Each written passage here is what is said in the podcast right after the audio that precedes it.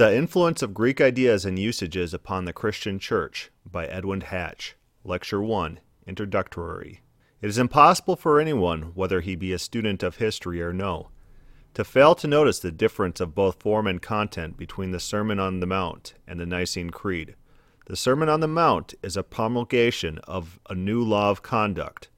It assumes beliefs rather than formulates them. The theological conceptions which underlie it belong to an ethical rather than a speculative side of theology. Metaphysics are wholly absent. The Nicene Creed is a statement partly of historical fact and partly of dogmatic inferences. The metaphysical terms which it contains would probably have been unintelligible to the first disciples. Ethics have no place in it. The one belongs to the world of Syrian peasants, the other to the world of Greek philosophers. The contrast is patent. If anyone thinks that it is sufficiently explained by saying that one is a sermon and the other is a creed, it must be pointed out in reply that the question why an ethical sermon stood in the forefront of the teaching of Jesus Christ and a metaphysical creed in the forefront of Christianity of the fourth century is a problem which claims investigation. It claims investigation, but it has not yet been investigated. There have been inquiries which in some cases have arrived at positive results as to the causes of particular changes or developments in Christianity. The development, for example, of the doctrine of the Trinity or of the theory of the Catholic Church. But the main question to which I invite your attention is the antecedent to such inquiries. It asks, not how did the Christian societies come to believe one proposition rather than another, but how did they come to the frame of mind which attached importance to either one or the other, and made the assent to one rather than the other a condition of membership? In investigating this problem, the first point that is obvious to an inquirer is that the change in the center of gravity from conduct to belief is coincident with the transference of Christianity from Semitic to a Greek soil. The presumption is that it was the result of Greek influence. It will be apparent from the lectures which follow that this presumption is true. Their general subject is consequently the influence of Greece upon Christianity. The difficulty, the interest, and the importance of the subject make it incumbent upon us to approach it with caution. It is necessary to bear many points in mind as we enter upon it, and I will begin by asking your attention to two considerations which, being true of all analogous phenomena of religious development and change, may be presumed to be true of the particular phenomena before us. 1. The first is that the religion of a given race at a given time is relative to the whole mental attitude of that time. It is impossible to separate the religious phenomena from the other phenomena in the same way that you can separate a vein of silver from the rock in which it is embedded. They are as much determined by the general characteristics of the race as the fauna and the flora of a geographical area are determined by its soil, its climate, and its cultivation, and they vary with the changing characteristics of the race as the fauna and the flora of the tertiary system differ from those of the chalk. They are separable from the whole mass of phenomena, not in fact, but only in thought. We may concentrate our attention chiefly upon them, but they still remain part of the whole complex life of the time, and they cannot be understood except in relation to that life. If anyone hesitates to accept this historical induction, I will ask him to take the instance that lies nearest to him, and consider how he could understand the religious phenomena of our own country in our own time, its doubts, its hopes, its varied enterprises, its shifting enthusiasms, its noise, its learning, its asceticism, and its philanthropies, unless he took account of the growth of the inductive sciences and the mechanical arts, of the expansion of literature, of the social stress, of the commercial activity, of the general drift of society towards its own improvement. In dealing, therefore, with the problem before us, we must endeavor to realize to ourselves the whole mental attitude of the Greek world in the first three centuries of our era. We must take account of the breadth and the depth of its education, of the many currents of its philosophy, of its love of literature, of its skepticism and its mysticism. We must gather together whatever evidence we can find, not determining the existence or measuring the extent of drifts of thought by their literary expression, but taking note also of the testimony of the monuments of art and history, of paintings and sculptures, of inscriptions and laws. In doing so, we must be content at any rate for the present and until the problem has been more fully elaborated. With the broader features both of the Greek world and of the early centuries, the distinctions which the precise study of history requires us to draw between the state of thought of Greece proper and that of Asia Minor, and between the ages of the Antonines and that of the Severi are not necessary for our immediate purposes, and may be left to the minutiae research which has hardly yet begun. 2. The second consideration is that no permanent change takes place in the religious beliefs or usages of a race which is not rooted in the existing beliefs and usages of that race. The truth which Aristotle enunciated that all intellectual teaching is based upon what is previously known to a person taught is applicable to a race as well as to an individual, and to beliefs even more than to knowledge. A religious change is, like a psychological change, of the nature of assimilation by and absorption into existing elements. The religion which our Lord preached was rooted in Judaism. It came not to destroy, but to fulfill. It took the Jewish conception of a Father in heaven and gave it a new meaning. It took existing moral precepts and gave them a new application. The meaning and application had already been anticipated in some degree by the Jewish prophets. There were Jewish minds which had been ripened for them, and so far as they were ripe for them, they received them. In a similar way, we shall find that the Greek Christianity of the fourth century was rooted in Hellenism. The Greek minds which had been ripened for Christianity had absorbed new ideas and new motives.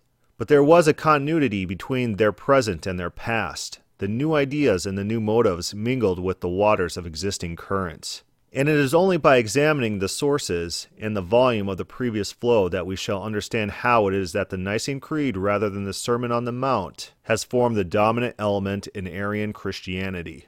The method of investigation, like that of all investigations, must be determined by the nature of the evidence. The special feature of the evidence which affects the method is that it is ample in regard to the causes, and ample also in regard to the effects, but scanty in regard to the process of change. We have ample evidence in regard to the state of Greek thought during the ante Nicene period. The writers shine with a dim and pallid light when put side by side with the master spirits of the Attic age but their lesser importance in the scale of genius rather adds to than diminishes from their importance as representatives. They were more the children of their time. They are consequently better evidence as to the currents of its thought than the men who supremely transcended it. I will mention those from whom we shall derive most information, in the hope that you will in the course of time become familiar, not only with their names but also with their works. Dio of Prusa, commonly known as Dio Chrysostom, Dio of the Golden Mouth, who was raised above the class of traveling orators to which he belonged, not only by his singular literary skill, but also by the nobility of his character and the vigor of his protests against political unrighteousness. Epictetus, the lame slave, the Socrates of his time, in whom the morality and religion of the Greek world find their sublimest expression, and whose conversations and lectures at Nicopolis, taken down, probably in shorthand, by a faithful pupil, reflect exactly as in a photograph the interior life of a great moralist school. Plutarch, the prolific essayist and diligent encyclopedist, whose materials are far more valuable to us than the edifices which he erects with them. Maximus of Tyre, the eloquent preacher in whom the cold metaphysics of the Academy are transmuted into a glowing mysticism. Marcus Aurelius, the imperial philosopher, in whose mind the fragments of many philosophies are lit by hope or darkened by despair, as the clouds float and drift in uncertain sunlight or as in gathered gloom before the clearing rain. Lucian, the satirist and wit, the prose Aristophanes of later Greece, Sextus Empiricus, whose writings, or the collections of writings gathered under his name, are the richest of all minds for the investigation of later Greek philosophy. Philostratus, the author of a great religious romance and of many sketches of the lives of contemporary teachers. It will hardly be an anachronism if we add to these the great syncretist philosopher Philo of Alexandria, for on the one hand he was more Greek than Jew, and on the other several of the works which are gathered together under his name seem to belong to a generation subsequent to his own, and to which the only survivors of the Judeo Greek schools which lasted on in the great cities of the empire until the verge of Christian times. We have ample evidence also as to the state of Christian thought in the post Nicene period. The Fathers, Athanasius, Basil, Gregory of Nazianzus, Gregory of Nyssa, and Cyril of Jerusalem, the decrees of general and local councils, the apocryphal and the pseudonymous literature, enable us to form a clear conception of the change which the Greek influences had wrought. But the evidence as to the mode in which the causes operated within the Christian sphere before the final effect were produced is singularly imperfect. If we look at the literature of the schools of thought which ultimately became dominant, we find that it consists for the most part of some accidental survivals. It tells us about some parts of the Christian world, but not about others. It represents a few phases of thought with adequate fullness, and others it presents only a few fossils. In regard to Palestine, which in the third and fourth centuries was a great center of culture, we have only the evidence of Justin Martyr. In regard to Asia Minor, which seems to have been the chief crucible for the alchemy of transmutation, we have but such scanty fragments as those of Melito and Gregory of Neocaesarea. The largest and most important monuments are those of Alexandria, the works of Clement and of Origen, which represent a stage of singular interest in the process of philosophical development. Of the Italian writers, we have little that is genuine besides Hippolytus. Of Gallican writers, we have chiefly Irenaeus, whose results are important as being the earliest formulating of the opinions which ultimately became dominant, but of whose method is mainly interesting as an example of the dreary polemics of the rhetorical schools. Of African writers, we have Tertullian, a skilled lawyer, who would be in modern times have taken high rank as a pleader at the bar or as a leader of parliamentary debate, and Cyprian, who survives chiefly as a champion of the sacerdotal hypothesis, and whose vigorous personality gave him a moral influence which was far beyond the measure of his intellectual powers.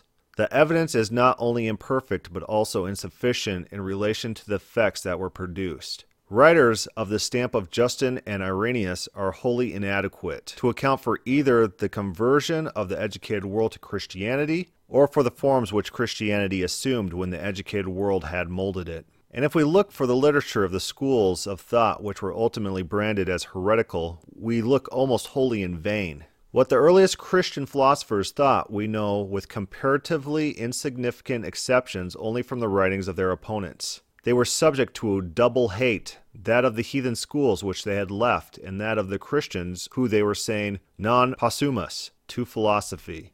The little trust that we can place in the accounts which their opponents give of them is shown by the wide differences in those accounts. Each opponent, with the dialectical skill which was common at the time, selected, paraphrased, distorted, and recombined the points which seemed to him to be the weakest. The result is, naturally, that the accounts which the several opponents give are so different in form and feature as to be irreconcilable with one another. It was so also with the heathen opponents of Christianity. With one important exception, we cannot tell how the new religion struck a dispassionate outside observer, or why it was that it left so many philosophers outside its fold. Then, as now, the forces of human nature were at work. The tendency to disparage and suppress an opponent is not peculiar to the early ages of Christianity. When the associated Christian communities won at length their hard fought battle, they burned the enemy's camp. This fact of the scantiness and inadequacy of the evidence as to the process of transformation has led to two results which constitute difficulties and dangers in our path. 1. The one is the tendency to overrate the value of the evidence that has survived. When only two or three monuments of the great movement remain, it is difficult to appreciate the degree in which those monuments are representative.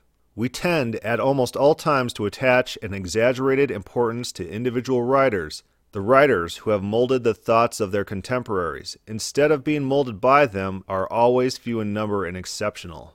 We tend also to attach an undue importance to the phrases which occur in such writers. Few, if any, writers write with the precision of a legal document, and the inverted pyramids which have been built upon chance phrases of Clement or Justin are monuments of caution which we shall do well to keep before our eyes. 2. The other is the tendency to underestimate the importance of the opinions that have disappeared from sight, or which we know only in the form and to the extent of their quotation by their opponents. If we were to trust the histories that are commonly current, we should believe that there was from the first a body of doctrine of which certain writers were the recognized exponents, and that outside this body of doctrine there was only the play of more or less insignificant opinions, like a fitful guerrilla warfare on the flanks of a great army. Whereas what we really find on examining the evidence is that out of a mass of opinions which were for a long time fought as equals upon equal grounds, there was formed a vast alliance which was strong enough to shake off the extremes, at once of conservatism and of speculation, but in which the speculation whose monuments have perished had no less a share than the conservatism of which some monuments have survived. This survey of the nature of the evidence enables us to determine the method which we should follow. We can trace the causes and we can see the effects, but we have only scanty information as to the intermediate processes. If the evidence as to those processes existed in greater mass, if the writings of those who have made the first tentative efforts to give Christianity a Greek form had been preserved to us, it might have been possible to follow in order of time and country the influences of the several groups of ideas upon the several groups of Christians. This method has been attempted with questionable success by some of who have investigated the history of particular doctrines but it is impossible to depreciate too strongly the habit of erecting theories upon historical quicksands. And I propose to pursue the sure path to which the nature of the evidence points, by stating the causes, by viewing them in relation to the effects, and by considering how far they were adequate in respect of both mass and complexity to produce those effects. There is consideration in favor of this method, which is in entire harmony with that which, which arises from the nature of the evidence. It is that the changes that took place were gradual and at first hardly perceptible. It would possibly be impossible, even if we were in possession of ampler evidence, to assign a definitive cause and a definitive date for the introduction of each separate idea. For the early years of Christianity were in some respects like the early years of our lives. It has sometimes been thought that those early years are the most important years in the education of all of us. We learn then, we hardly know how, through effort and struggle and innocent mistakes, to use our eyes and our ears, to measure distance and direction by a process which ascends by unconscious steps to the certainty which we feel in our maturity. We are helped in doing so to an incalculable degree by the accumulated experience of mankind, which is stored up in language, but the growth is our own, the unconscious development of our own powers. It was in some such unconscious way that Christian thought from the earlier centuries gradually acquired the form which we find when it emerges, as it were, into the developed manhood of the fourth century. Greek philosophy helped its development, as language helps a child, but the assimilation of it can no more be traced from year to year than the growth of the body can be traced from day to day.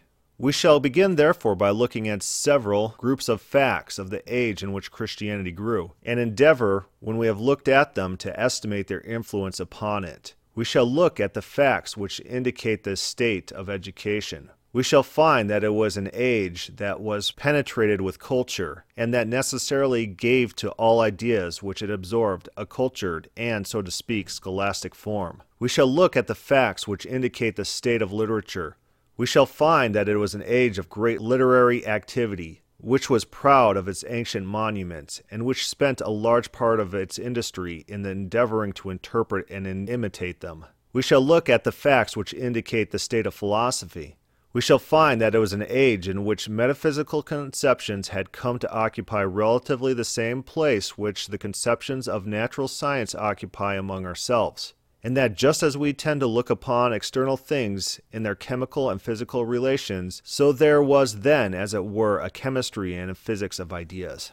We shall look at the facts which indicate the state of moral ideas. We shall find that it was an age in which the ethical forces of human nature were struggling with an altogether unprecedented force against the degradation of contemporary society and contemporary religion and in which the ethical instincts were creating the new ideal of following God, and were solving the old question whether there was or was not an art of life by practicing self discipline. We shall look at the facts which indicate the state of theological ideas. We shall find that it was an age in which men were feeling after God and not feeling in vain, and that from the domains of ethics, physics, and metaphysics alike, from the depths of moral consciousness, and from the cloudlands of the poet's dreams, the ideas of men were trooping in one vast host to proclaim with a united voice that there are not many gods, but only one, one first cause by whom all things were made, one moral governor whose providence was over all his works, one supreme being,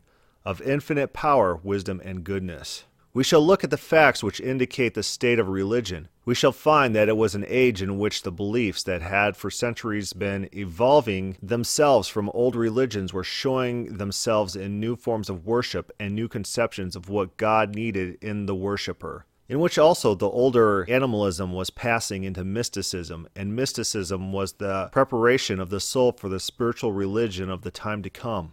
We shall then, in the case of each great group of ideas, endeavor to ascertain from the earliest Christian documents the original Christian ideas upon which they acted, and then compare the latter with the earlier form of those Christian ideas, and finally examine the combined result of all the influences that were at work upon the mental attitude of the Christian world and upon the basis of Christian association. I should be glad if I could at once proceed to examine some of these groups of facts, but since the object which I have in view is not so much to lead you to any conclusions of my own as to invite you to walk with me in comparatively untrodden paths and to urge those of you who have the leisure for historical investigations to explore them for yourselves more fully than I have been able to do. And since the main difficulties of the investigation lie less in the facts themselves than in the attitude of mind in which they are approached, I feel that I should fail of my purpose if I did not linger still upon the threshold to say something of the personal equation that we must make before we can become either accurate observers or impartial judges. There is more reason for doing so because the study of Christian history is no doubt discredited by the dissonance in the voices of the exponents. An ill informed writer may state almost any presuppositions he pleases with the certainty of finding listeners. A well informed writer may state his propositions, which are as demonstrably true as any historical proposition can be, with the certainty of being contradicted. There's no court of appeal, nor will there be until more than one generation has been engaged upon the task to which I am inviting you. 1. In the first place, it is necessary to take account of the demand which the study makes upon the attention and the imagination of the student. The scientific, that is, the accurate, study of history is comparatively new. The minute care which is required in the examination of the evidence for the facts and the painful caution which is required in the forming of inferences are but inadequately appreciated. The study requires not only attention but also imagination.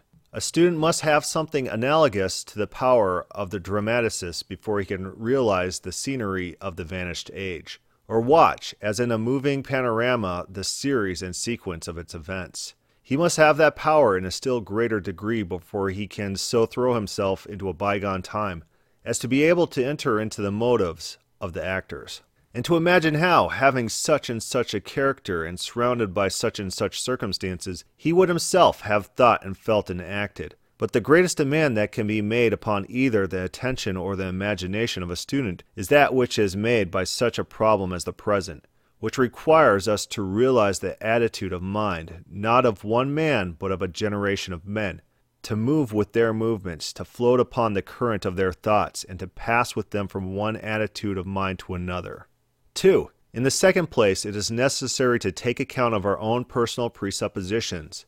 Most of us come to the study of the subject already knowing something about it. It is a comparatively easy task for a lecturer to present, and for a hearer to realize, an accurate picture of, for example, the religion of Mexico or of Peru, because the mind of the student when he begins the study is a comparatively blank sheet.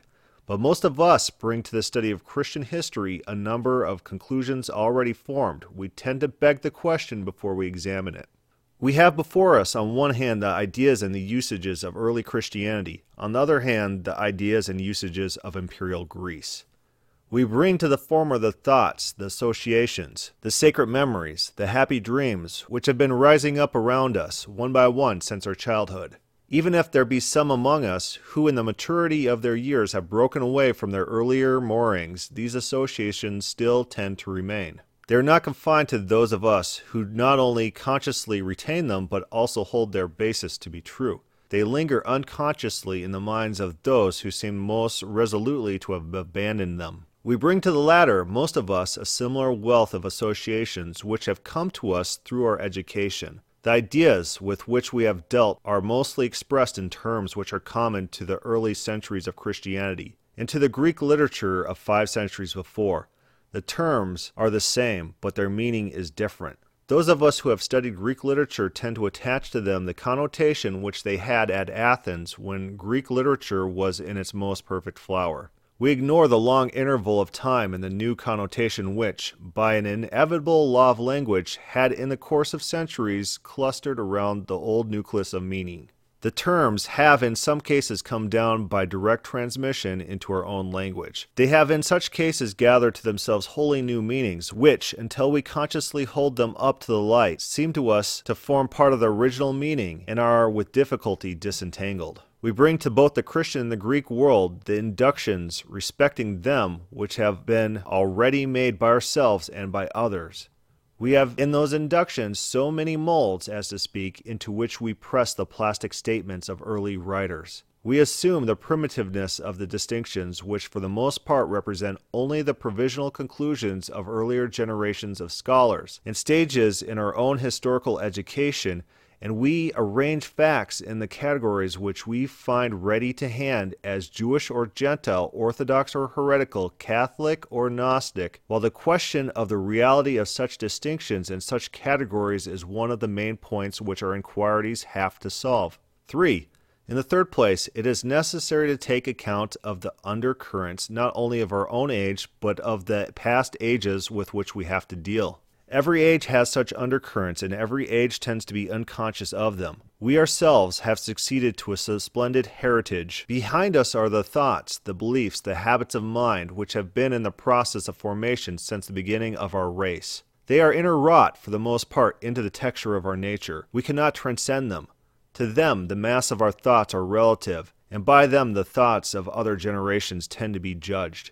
The importance of recognizing them as an element in our judgment of other generations increases in proportion as those generations recede from our own. In dealing with a country or a period not very remote, we may not go far wrong in our assuming that its inheritance of ideas is cognate to our own. But in dealing with a remote country or a remote period of time, it becomes of extreme importance to allow for difference, so to speak, of mental longitude. The men of earlier days had other mental scenery around them. Fewer streams of thought had converged upon them. Consequently, many ideas which were in entire harmony with the mental fabric of their time are unintelligible when referred to the standard of our own. Nor can we understand them until we have been at the pains to find out the underlying ideas to which they were actually relative. I will briefly illustrate this point by two instances. A. We tend to take with us, as we travel into bygone times, the dualistic hypothesis, which to most of us is no hypothesis but an axiomatic truth, of the existence of an unbridged chasm between body and soul, matter and spirit. The relation in our minds of the idea of matter to the idea of spirit is such that though we readily conceive matter to act upon matter and spirit upon spirit, we find it difficult or impossible to conceive of a direct action either of matter upon spirit or of spirit upon matter. When, therefore, in studying, for example, the ancient rites of baptism, we find expressions which seem to attribute a virtue to the material element, we measure such expressions by a modern standard and regard them as containing only an analogy or symbol. They belong in reality to another phase of thought than our own. They are an outflow of the earlier conception of matter and spirit as varying forms of a single substance. Whatever acts is body, it was said. Mind is the subtlest form of body but his body nevertheless. The conception of a direct action of the one upon the other presented no difficulty. It was imagined, for instance, that demons might be the direct causes of diseases because the extreme tenuity of their substance enabled them to enter and to exercise a malignant influence upon the bodies of men. So, water, when exorcised from all evil influences which might reside in it, actually cleansed the soul. The conception of the process as symbolical came with the growth of the later ideas of the relation of matter to spirit. It is, so to speak, a rationalizing explanation of a conception which the world was tending to outgrow. B. We take with us in our travels into the past an underlying conception of religion as a personal bond between God and the individual soul. We cannot believe that there is any virtue in an act of worship in which the conscience has no place. We can understand, however, much we may deplore such persecutions as those of the 16th century, because they ultimately rest upon the same conception. Men were so profoundly convinced of the truth of their own personal beliefs as to deem it of supreme importance that other men should hold those beliefs also. But we find it difficult to understand why, in the second century of our own era, a great emperor who was also a great philosopher should have deliberately persecuted Christianity. The difficulty arises from our overlooking the entirely different aspect under which religion presented itself to a Roman mind. It was a matter which lay not between the soul and God, but between the individual and the state. Conscience had no place in it. Worship was an ancestral usage which the state sanctioned and enforced. It was one of the most ordinary duties of life. The neglect of it, and still more the disavowal of it, was a crime. An emperor might pity the offender for his obstinacy, but he must necessarily either compel him to obey or punish him for disobedience.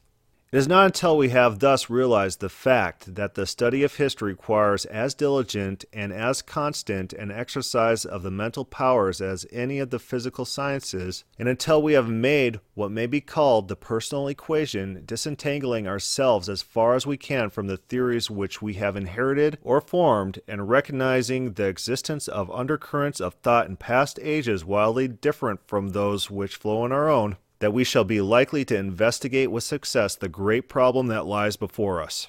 I lay stress upon these points because the interest of the subject tends to obscure its difficulties. Literature is full of fancy sketches of early Christianity. They are written, for the most part, by enthusiasts whose imagination soars by an easy flight to the mountain tops which the historian can only reach by a long and rugged road. They are read for the most part by those who give them only the attention which they would give to a shilling handbook or an article in a review. I have no desire, and I am sure that you have no desire, to add one more to such fancy sketches. The time has come for a precise study, the materials for such a study are available. The method of such a study is determined by canons which have been established in analogous fields of research. The difficulties of such a study become almost entirely from ourselves, and it is a duty to begin by recognizing them. For the study is one not only of living interests but also of supreme importance. Other history may be more or less antiquarian its ultimate result may only be to gratify our curiosity and to add to the stores of our knowledge. But Christianity claims to be a present guide of our lives. It has been so large a factor in the moral development of our race that we cannot set aside its claim unheard. Neither can we admit it until we know what Christianity is. A thousand dissonant voices are each of them professing to speak in its name. The appeal lies from them to its documents and to its history. In order to know what it is, we must first know both what it professed to be and what it has been. The study of the one is a complement of the other, but is with the latter only that we have at present to do. We may enter upon the study with confidence because it is a scientific inquiry. We may hear, if we will, the solemn tramp of the science of history marching slowly, but marching always to conquest. It is marching in our day almost for the first time into the domain of Christian history. Upon its flanks, as upon the flanks of the physical sciences, there are scouts and skirmishers, who venture sometimes into morasses where there is no foothold, and into ravines from which there is no issue. But the science is marching on. Vestigia nulla retrorsum. It marches, as the physical sciences have marched, with the firm tread of certainty. It meets, as the physical sciences have met with opposition and even with contumely. In front of us, as in front of the physical sciences, is chaos. Behind it is order.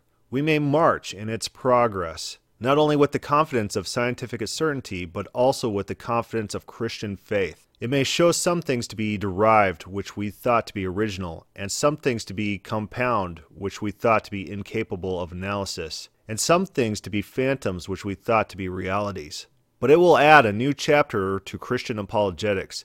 It will confirm the divinity of Christianity by showing it to be in harmony with all else that we believe to be divine. Its result will take their place among those truths which burn in the souls of men with a fire that cannot be quenched, and light up the darkness of this stormy sky with a light that is never dim. End of Lecture 1 The Influence of Greek Ideas and Usages Upon the Christian Church by Edwin Hatch.